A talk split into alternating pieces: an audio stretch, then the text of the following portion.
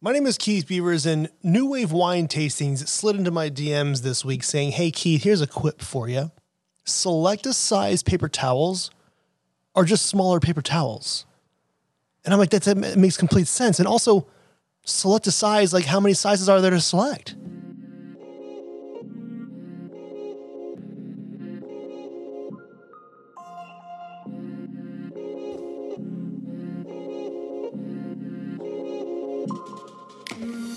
What's going on, wine lovers from the VinePair Podcasting Network? This is Wine 101. My name is Keith Beavers. I am the tastings director of VinePair.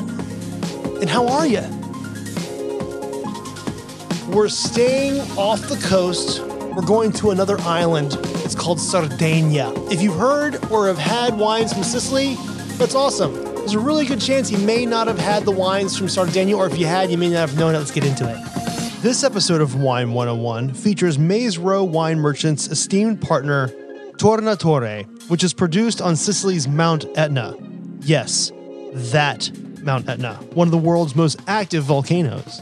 In fact, the Tornatore family started growing grapes in Etna in 1865, making them the most established wine growing families there. To try Tornatore wine, follow the link in the episode description to barrelroom.com, where you'll find Rosso, red, and Bianco, white wine. I try both. Okay, here we are on another island north of Sicily. Another big island, not as big as Sicily, but big called Sardinia. You might know it as Sardinia. And I really want to get you guys into these wines if you have not. Sard- Sardinia is a wine region that uh, not a lot of people know about it, but often wines from there are consumed not knowing that it's from there. I'm going to get into all that in a minute. But the beauty of Sardinia is its individuality. I know we talked a lot when we were talking about, well, in Sicily, we talked a lot about the individuality of Sicily and how being an island, it had been occupied by many cultures. In Sardinia, this is also the same, but it goes even further. It gets even more intense. Sardinia as an island has been occupied by a lot of cultures as well. But in doing so, those cultural languages would eventually come together to create an actual language specific to Sardinia called Sardo. Before the Romans, it was Carthage that owned this land, then the Romans, then the Byzantines, then the Arabs, then the Catalans. And these languages would come together to create the Sardo language. And then you could also layer on top of that some very old Latin. And then after all of that, in 1726, the island ceded to the House of Savoy, becoming an integral part of Italy. So now we can put Italian on top of that. So the Sardo language is this wild, beautiful language specific to Sardinia. And what's what's interesting about this is the language itself. This is a very general statement, and I'm sure it's not completely true, but the majority of the words, well, especially in wine from Sardinia, they all end in an O, A, U kind of vowel ending. And this comes through in the in the names of the grapes and in the names of the areas in which these vines grow. And I'm saying all this because these wines are so easy to enjoy, they're so easy to drink, and they're so they're just great wines coming from Sardinia. But because the language is what it is, and because sometimes on a label it can be a little bit confusing, it's easy to go, okay, well, let's just uh, not drink that. But inside the bottle is amazingness. Okay, let's get into it. When we were talking about Sicily, we talked about wine and how wine was definitely a part of the culture, but wasn't the most important part of the culture. This is the same thing in Sardinia. Whereas wine was absolutely important, part of the culture, part of the diet, part of all that, but it was, I guess you could say, small compared to their their livestock and what they got from livestock. There is a mountainous region in Sardinia, kind of in the middle of the region, and all the foothills kind of come from the. It starts from the coast and kind of works its way up into like the foothills and then into the mountainous regions. So there's a lot of uh, you know livestock happening here, and also because it's an island, it has an extremely uh, abundant seafood culture as well. And the wine was kind of complementary to this. Because just like in Sicily, Sardinia went into a bulk wine phase and then had to get out of a bulk wine phase. And that bulk wine phase wasn't as big you know the the the the, pro- the production was not as big as Sicily, but it was big. And for a long time, this is what dominated the wine culture of Sardinia. And when you have a bulk wine element to your wine culture, you have co-ops. Now, co-ops before the EU were a little bit rough because they were subsidized by local governments who never really had enough money to help improve the conditions, you know, as these things aged when the EU came around, it was easier to have co-ops because there were subsidies from the government to help keep these cooperatives, you know, up to date with technology and sanitation and, and all that. So as Sardinia like it drew down, like drew back, drew away from quantity and started co- concentrating more on quality, a lot of cool things started happening. There are about, I think there are well almost 20 DOCs on this island alone and only one DOCG, very similar to what you get in Sicily. And this is an indication that you know the, the island has moved away from this sort of quantity over quality. But what's really wonderful about Sardinia today is that not only does it have all these all these DOCs, and I can't go through all of them, but I want to go through a couple before this episode is over to kind of give you a sense of what you're going to see out there in the American market. But there is still a heavy presence of cooperatives in Sardinia. But today, due to its support from the EU, co ops are a whole different entity than they once were. And when I was in Sardinia, I had the opportunity to visit one of these co ops. And it, was amazing. It was extremely clean. Of course, it was. This is like the modern wine making, but they actually had a test vineyard. This is amazing.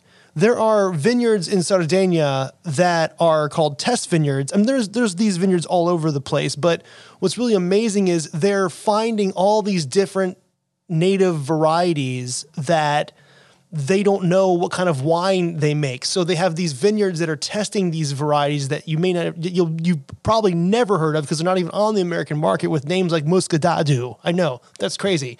But what's cool about Sardinia is it's it's old and it's it's it's got some a lot of history there with the wine and all that, but we're still in a place where we're kind of seeing the the island evolve in front of our eyes. Whereas they have all these DOCs, there are a lot of winemakers, a lot of winemakers in Sardinia that are on the American market showing us the diversity of their island. And the co op thing in the bulk wine thing still happens, but in a different quality level. It's pretty amazing. When I was at the co op, we went to the literally the reception office and before you get to the reception office, there is this station, like a pump station with, with these nozzles. And as we were waiting to go for the tour of the winery, a family walked in, literally a mother, a father, and two children. And they had these big glass or plastic jugs. And they just walked up to the pump station, got a nozzle, you know, stuck it into their big plastic jugs, and dispensed a bunch of red wine through a hose that they then capped and took away with them. That was their wine for like, I don't know, the month, the year. It's still happening, but it's happening with modern technology and it's it's it's a fascinating, wonderful, wonderful thing. So it's kind of cool. When you're drinking Sardinian wine, you're drinking these wines that have been around for quite some time, but the the old ways of doing things are still around, but with modern technology. I find that fascinating. And I say these grapes have been on this island for a very long time, but usually when we're talking about Italian regions, we can go back way into antiquity and all this stuff. The thing about Sardinia is because of its occupation of all these cultures, the most popular varieties that are used to make wine on the island are actually from somewhere else through this history of occupation. For example, the most popular red wine grape on the island is a grape called Cannonau, C A N N O N A U. It's a really cool name, but it's also not the original name of the variety. Remember, we were talking about all those cultures? We had a list of them. Towards the end, there was the Catalan, the Spanish were there for a long time, and they brought Garnacha, or in French, they call it Grenache. In Sardinia, they call it Cannonau. And Cannonau or Garnacha or Grenache is all over the island and it expresses itself completely different than it would in Spain or even in France. It's like almost a different variety in itself because of how long it's been on the island and exposed to the island micro and macro, micro and macro climates. This grape is so ubiquitous and important that there is a DOC that covers the entire island called Cannonau di Sardegna. And this is what you're going to see mostly on the American market Cannonau di Sardegna, because it's all over the island. And they're often very affordable, medium bodied, good fruit. They can be a little bit dense sometimes, and they can be a little bit light sometimes, depending where on the island the Cannonau is sourced from. But it's a really awesome kind of medium bodied red. It's also actually, it's a very, it's a crowd pleaser if I'm going to be real. The other most ubiquitous or most popular wine grape on the island is a white wine grape called Vermentino. Vermentino is thought to have been brought to Sardinia from Corsica, a place we should definitely talk about at some point.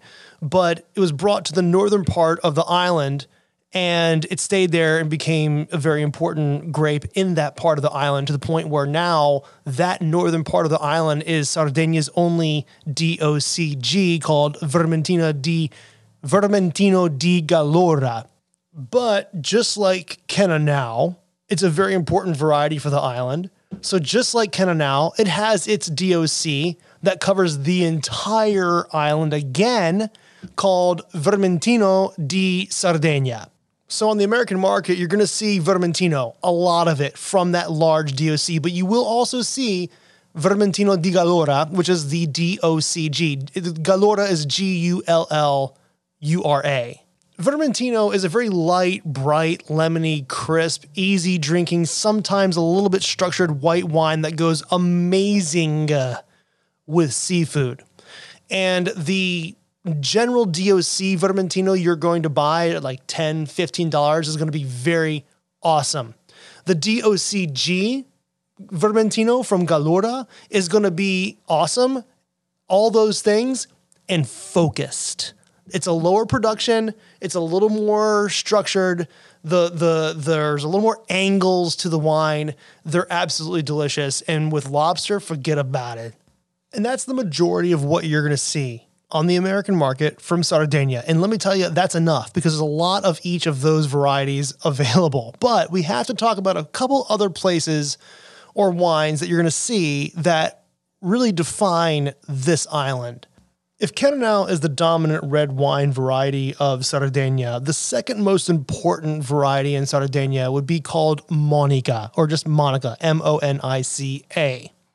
This, again, is a variety that came to the island from Spain. It doesn't have as much of a connection to, we can't really figure it out. Well, I didn't do any of the work. The research that I read couldn't figure it out, but it is Spanish and they believe the word Monica, it comes from the old Spanish word uh, for monks, meaning this is one of those varieties that was in an abbey somewhere and made its way and spread throughout the island, and now it's just part of the island's, you know, fabric in wine producing industry. Monica is a light to medium bodied red wine. Again, just like Cannonau, just like Vermentino, there is a Monica di Sardegna DOC that covers the entire island. So if you see Monica, grab it and check it out. And continuing on this grapes from somewhere else being here and becoming different is a DOC called Carignano del Sulcis. This is crazy. This is Carin, Carignan. Carignan, if you're not really sure, we should probably talk about Carignan at some point. It is a how do I say this?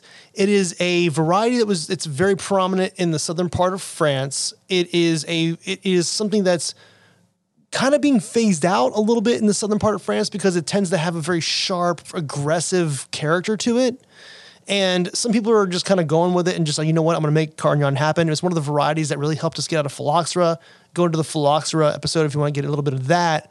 But the thing about Carignano or Carignan in Sardinia, in the DOC of Carignano del Sulcis, you have these soft, voluptuous, round Carignano. It's just, it's wild. You don't really get these anywhere else on the planet. I mean, you have Carignan is, like I said, it can be sharp and angular.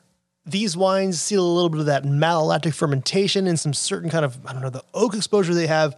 It really softens them up and rounds them out. They're just such nice, enjoyable wines. And I can't talk about Sardinia and not mention Mandrolisai. I just love that word, Mandrolisai. it's this is this is so cool. The thing is, we're not going to see a lot of these wines on the American market, but I got to tell you guys, you got, if you if you have a chance to seek them out, these wines are very special and not a lot of people know about them and they should.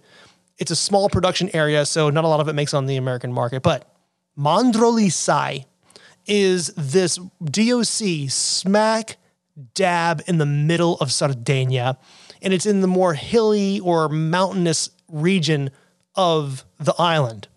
And here they feature a red grape variety, again from Spain, they call Bovale, but in Spain it's Bobal. And where in Spain, Bobal is not a very I don't want to say not popular, but it's not a variety like a noble grape of Spain.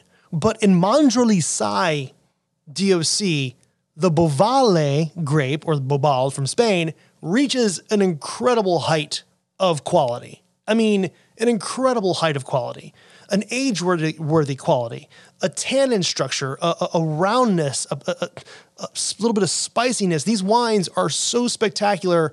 They might, I mean, you, you, they'll make you pause for a second. Like, what is this and where is it from and why didn't I get in this before? And wow. It, they're not, again, they're not easy to find. They can be a little bit expensive, but if you get a chance, these, this is like one of those special wines in the world that you can find on the American market if you look, and they're very special. And that's pretty much Sardinia for us. I mean, there's more stuff to talk about. They do a lot with a grape called Malvasia.